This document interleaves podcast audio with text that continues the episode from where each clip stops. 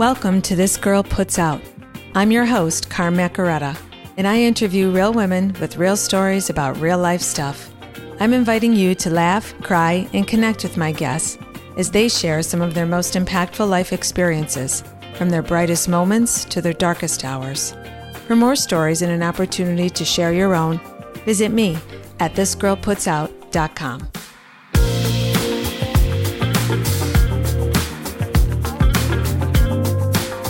Welcome, everyone, to This Girl Puts Out episode number 13. Today, we're going to be discussing my guest experience with a genetic disorder called Turner syndrome. I'd like to welcome back my friend Jennifer today, who was kind enough and brave enough to uh, reach out and say that um, she was willing to share once again with all of you. So I appreciate you, Jennifer. Welcome. How are you? Great. How are you? Thank you so much. Yes, I'm well, thanks. Um, and just for our audience members who who don't know you from your prior podcast, um, can you just tell us a little bit about yourself? Sure. For um, for this podcast, I would like to talk about uh, my diagnosis of Turner syndrome at birth and what my life experiences have been um, throughout my diagnosis and throughout my 36 years of living with Turners.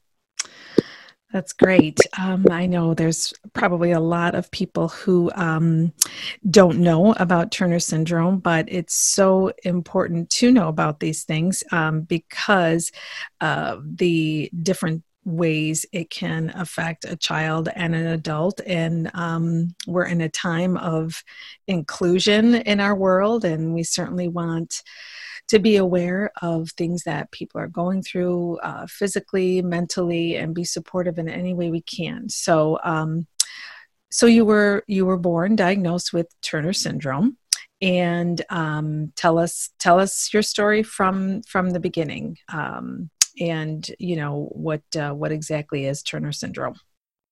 Sure. Um, when I was born, I my doctor noticed that I had the puffy hands and feet.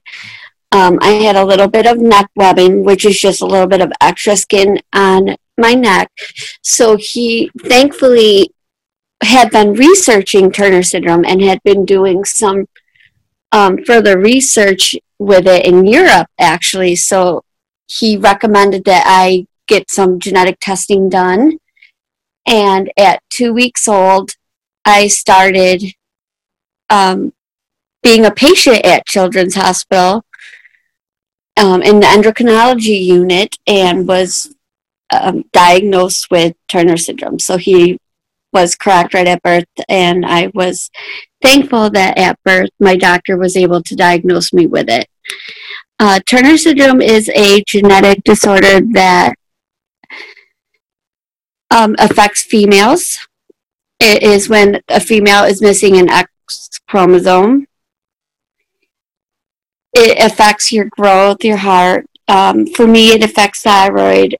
Um, for many, it could also have some um, learning learning challenges and education challenges. Um, it can also affect sexual development in females. And uh, the biggest thing about Turner's is that it does have many manifestations. I feel like the easiest way is to s- describe it as like autism where there's a spectrum of it. There's lots of different manifestations of it and it, it basically affects the females in different ways. Each one can have different cases and can um, have a very mild case of it or a more challenging case of turner's. Mm-hmm. So it affects a variety of body systems um, from from physical physical uh, characteristics to um, developmental things. So, height, um, you mentioned neck webbing, heart, thyroid, ovaries. Uh, yes, a very wide, wide spectrum. So, were you, would you consider did your case mild, moderate, severe? Um, they, I feel like my case is more mild Mm-hmm. Throughout my life, I feel like I have, and meeting other girls and talking to other parents with Turners, I do feel like I have a more mild case, but I, I, I also take that back to being diagnosed at birth because in many cases that is rare. Most girls with Turner's normally don't get diagnosed until 13 years. And so the caveat of being di- diagnosed late is that um, there are there are things that can be done for the ovarian development and the growth development that need to be started early. Correct? Absolutely, yeah. The um, the earlier that you're able to get some of these assistance in medicine and things like that, it, it for my, in my case, it truly helped me a lot throughout mm-hmm. my teen years. Mm-hmm.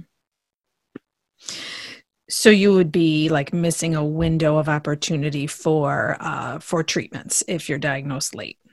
Absolutely, yeah. Okay. okay. so early diagnosis is important. It's very important, yeah. How serendipitous that you just happened to be born, um, you know, it, to a a pediatrician who happened to be studying Turner syndrome. I mean, I, I feel like that was surely God's hand in your life. Would you say? I I definitely believe so, and it's yeah. so he actually took many years sabbatical to go. excuse me, to go research it and um, go study it in Europe after shortly after me. So it was definitely a godsend and blessing. Wow. So think about think about how you affected him though too. You know what I mean? Like in in how your case affecting that physician and then him him going to study more in depth and how eventually that affected thousands of other people like that's that's just so amazing that ripple effect you know um I don't know. Did you ever think about that? That that you you affected probably thousands of people in that way, or no? Um, honestly, no. I just thought it was honestly just a blessing that he knew what it was, that he had yeah. studied it, and that he wanted to study it further. Yeah. Um, well, tell us tell us how your body was affected. What are the the um, characteristics of Turner's that you experienced? I have um, short stature. Um, I'm only about 4'11. I do have um, thyroid issues in which I take thyroid medicine every day since, goodness, I was about seven or eight. Um, I've had several tubes in my ears, tube surgeries, because many girls with Turner's do have hearing issues. Um, and usually sometimes have to get hearing aids or just have trouble with hearing and ears, so I, I've had issues with that as well. Um, I've had to get um, a lot of bone scans, and when I was younger, to check the age of my bones to make sure that, um, because being so petite, they wanted to check the age of my bones, the development of my bones. Mm-hmm. Um, I've always been checked for my estrogen level, and I started estrogen therapy in my teen years. So those are the biggest things. And I did start um, uh, growth hormone therapy when I was about eight. So that what that was was a daily injection of growth hormone to help uh, my growth development and help improve my growth development on the chart and help see if I can get a little bit more height, which thankfully it was a very s- successful uh, time for me, and I was able, to, even though I'm only 4'11 now, mm-hmm. it did, was able to give me a few more inches on my height throughout the years. So I'm very thankful for that medicine. Yeah. Um, so as a as a child during your younger years, what what would you say were some of the the major challenges that you experienced uh, because of Turner syndrome?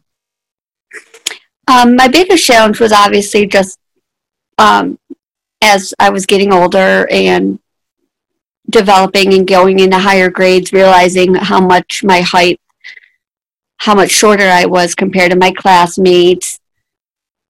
And um, I would also say the biggest challenge was the growth hormones. I mean, obviously, taking a daily injection is not something that's fairly easy. I got used to it, but it still it was a challenge. Mm-hmm. Um, how did how did your your parents do with with this? I know you're one of you're one of five, and you're the oldest. So, um, how did how did your mom handle handle all of this? Uh, my mom was, um, well, thankfully, my mom is a nurse, so she bonus. Yes, so she was a huge help with with the eject, injections, and she always made me feel comfortable. My parents always made me feel comfortable with the injections. They would help me get through it. Um, obviously, being having a large family, both my parents couldn't take off a day of work to take me to the hospital. So my mom always did during my hospital visits, and she always we always went out to lunch or you know kind of made it fun, and we go visit my dad at work just to let him know how my visit went. Um, so basically, they were just always very supported. They helped me through um, the injections. They always made me feel um, good about myself and having a positive attitude about it. Mm-hmm.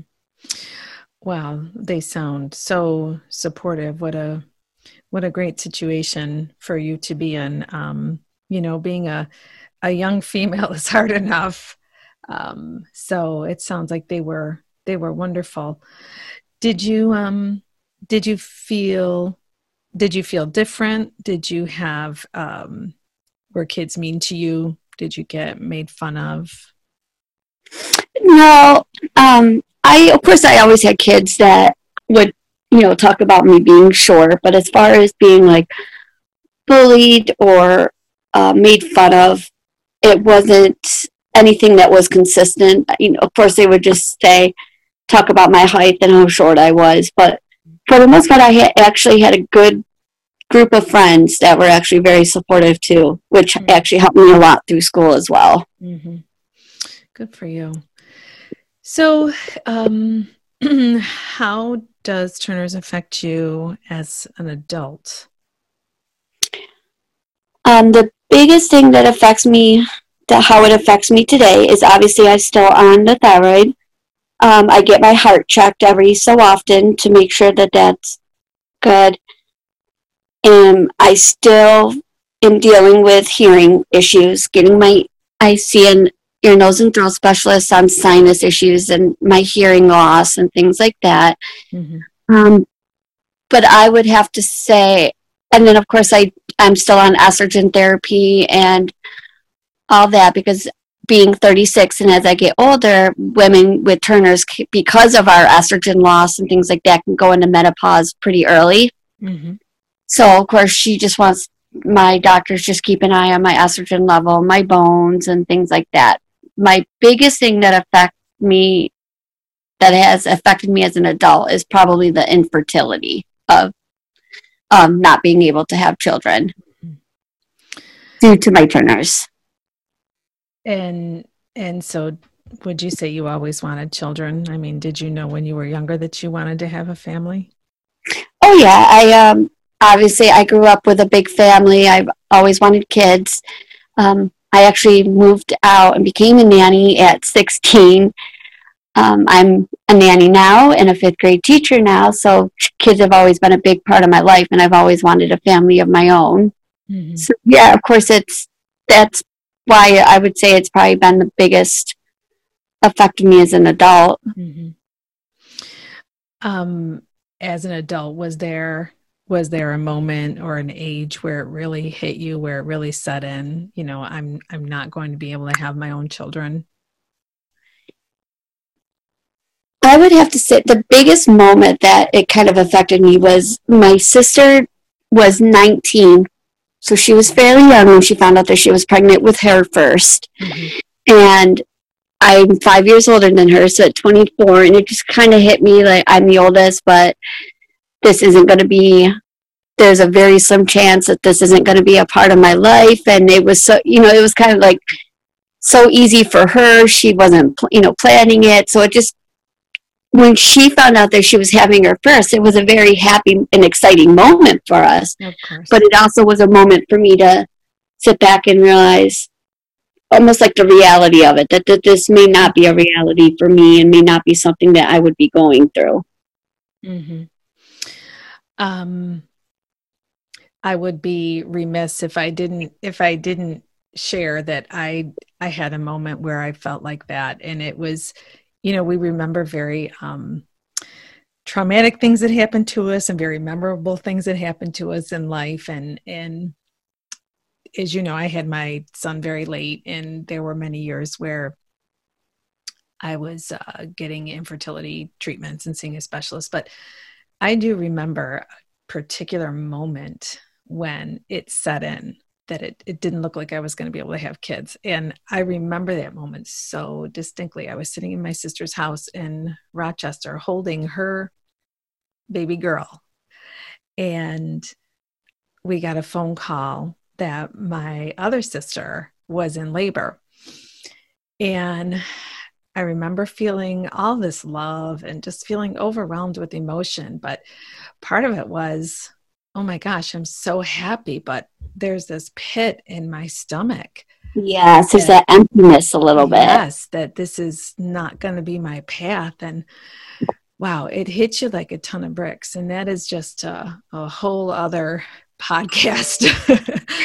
you know, um, just, I don't know, I, my heart, uh, my heart you know bleeds for women that that want children that can't have them. And um, so tell us how how did you cope or how do you cope? How how you know how do you get through it?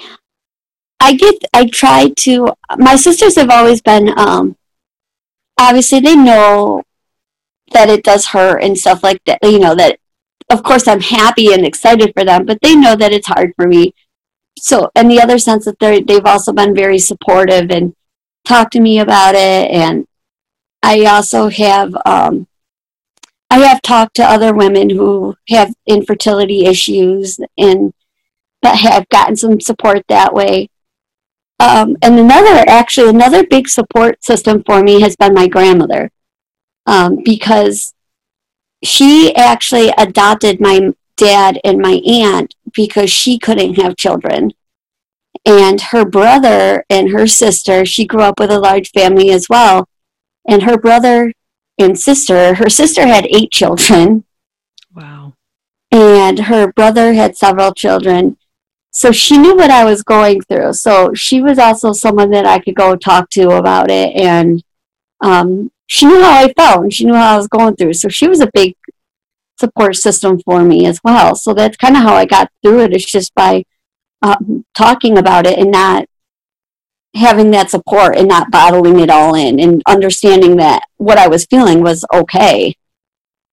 Yeah, you hit the nail on the head. Like getting it out and talking about it is step one in coping. It's, you know, it's, it's psychology 101 is you have to talk about it. And, uh, that's so i'm i'm so happy that you had support coming from a lot of different places and um now you're surrounded by kids yes, all day, I sure every day.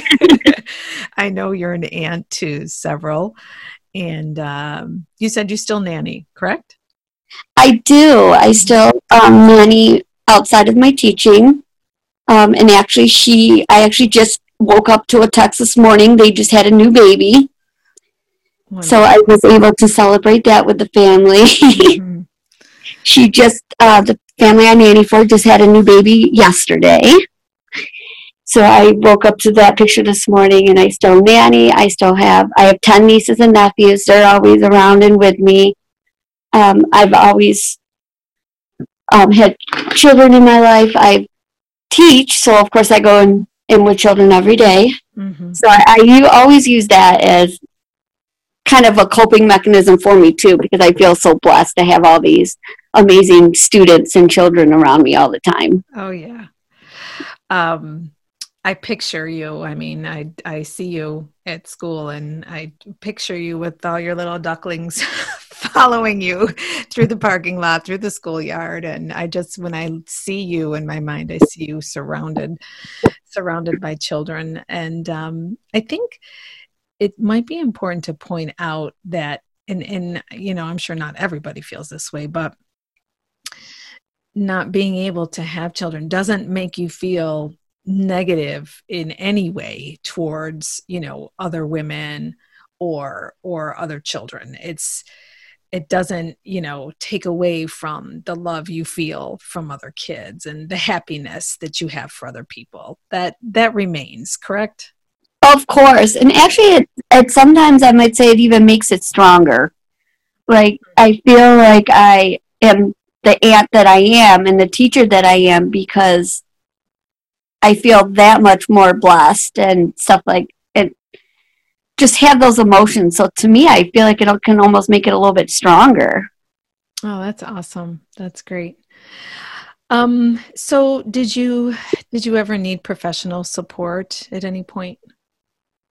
Um, throughout my time at Children's, I did see a, a counselor at Children's just a couple times. They checked in on me, mm-hmm. uh, but that was just a couple times. And then when I was going through my counseling as an adult, um, for my domestic violence and um, certain things that I was going through. I did, one of the things I did discuss with the counselor was the infertility. And so I did talk to my counselor about that. And actually, when I was going through counseling at the time, my sisters were having more and more babies. and um, there were three times that two of my sisters were pregnant at the same time. Wow. So, um, and it just so happened I was going through counseling at that time, so I spoke to her about you know ha- watching two of my sisters go through pregnancies and having more children. Um, so that that would be a that was the support that I got through counseling. And would you say um, counseling is helpful? Would you say it's a it should be a part of anybody's you know uh, treatment or dealing with Turners? I do because I think it's just another person to talk to, and it's another like I feel like talking about it is, which honestly is a reason for doing the this podcast because I feel like talking about it and being open about it is definitely helpful. It helps you realize that the emotions and stuff that you're going through is okay and it's not as abnormal as you might think it is. Mm-hmm. and you're not as lonely as you think you are and you're not going through these things alone so i it's definitely very helpful when I think having, you know, the continuous flow of pregnancies and babies in your life with your siblings, I mean, you didn't have a choice. You had to deal with it. Like there was no trying to hide anything. I mean, you were you were getting trialed or you were getting, you know, um, challenged and having to face this stuff continuously for a number of years. Oh yeah. It was there. It was in your face. I mean, you couldn't, you know, you couldn't escape it. You had to deal with it. You had to walk through it. I, Go ahead. Sorry. No, absolutely. I, I, unless I stopped having a relationship with my sisters or seeing them, of course, it was something that I did have to deal with. And at some point when I was going through counseling, I was able to talk to them about it, talk to her about it, and it. I was able to deal with the emotions, and it made me feel much better. And again, it made the relationship with my sisters and my nieces and nephews stronger. Oh, that's wonderful. Um, how about are there any health concerns still that that you might have to deal with in the future? Like, are there things that that could could get worse, or things that you still are going to have to keep on top of, you know, into your older years? I know you're only in your 30s. I have to keep an eye on, um, like I said, I just keep an eye on my estrogen levels, mm-hmm. and I still, um, my heart and my hearing are probably my three biggest things. Mm-hmm. Are you able to with the with the heart issues? I know that that you get surveillance basically, right? You don't do you you don't have any heart problems at this point? Um, I've had a heart murmur, but um, I just get it checked regularly. Um, before surgeries, I have to have a bunch of stuff done um, to make sure that all is well. But mm-hmm. all has been well, and I just they just want to make sure it stays that way, so I just get it checked. And are you as physically active as you want to be? Can you can you do like aerobic exercise? Can you run? Can you, you know, basically do anything physically you want to do? Um yeah, for the most part, running long distance is hard for me. Mm-hmm. Um, however, I still do yoga and I find other things that work really well for me. But for the most part, I'm able to be very active and live a healthy lifestyle. What do people need to know about Turner syndrome um, so that they can be supportive to someone they might know that has it? Basically, that we are, even though we have our challenges, we are normal girls and normal women, and we can live. Like I said, there's many manifestations of it. We can live a very normal, active life, mm-hmm. and we just want to be treated that way and have that support. Right, that's all anybody wants, right? Is to feel normal and to feel accepted. I mean, that's what we all want. Yeah, that it's not who we are, but a part of us, and we take it in stride and do what we have to do and to live our normal lives. Mm-hmm. Um, as far as self-image and confidence goes, um, would you say that you know younger girls probably might have extra challenges with that if they have, you know, um, obvious physical characteristics? Yeah, they do. Um, I'm in a couple support groups, and I have um, I do talk to a couple parents whose children have Turner, whose daughter has children Turners, and they just express, you know, that they can have some confidence issues and self image issues, especially if they might have a little bit more neck webbing they don't like or um, they're not confident with and things like that. But again, it's just making them being supportive and making them feel beautiful and that they're just as normal as any other girl or woman. But there's definitely that girls with Turners, especially young girls, and I would say definitely the teen girls with Turners can definitely have some confidence and um, self image challenges that can be difficult to get through. Mm-hmm. Um, I know that you have volunteered. Um, this is just one of the things that you do um, doing this podcast because you're very committed to helping others by sharing your story. So tell us about um, volunteering. How does that work? What What do you do to help other families? Um, I have actually had other families. Basically, I just talk to other families. I in a couple support groups. I have um, a couple parents that have reached out to me um, from that are in the area. I have one from Buffalo that I speak to um, quite often. Um, that I've become friends with, whose daughter has Turner's, and I kind of keep updates with her and kind of ask her how her daughter's doing. She's on the injections right now.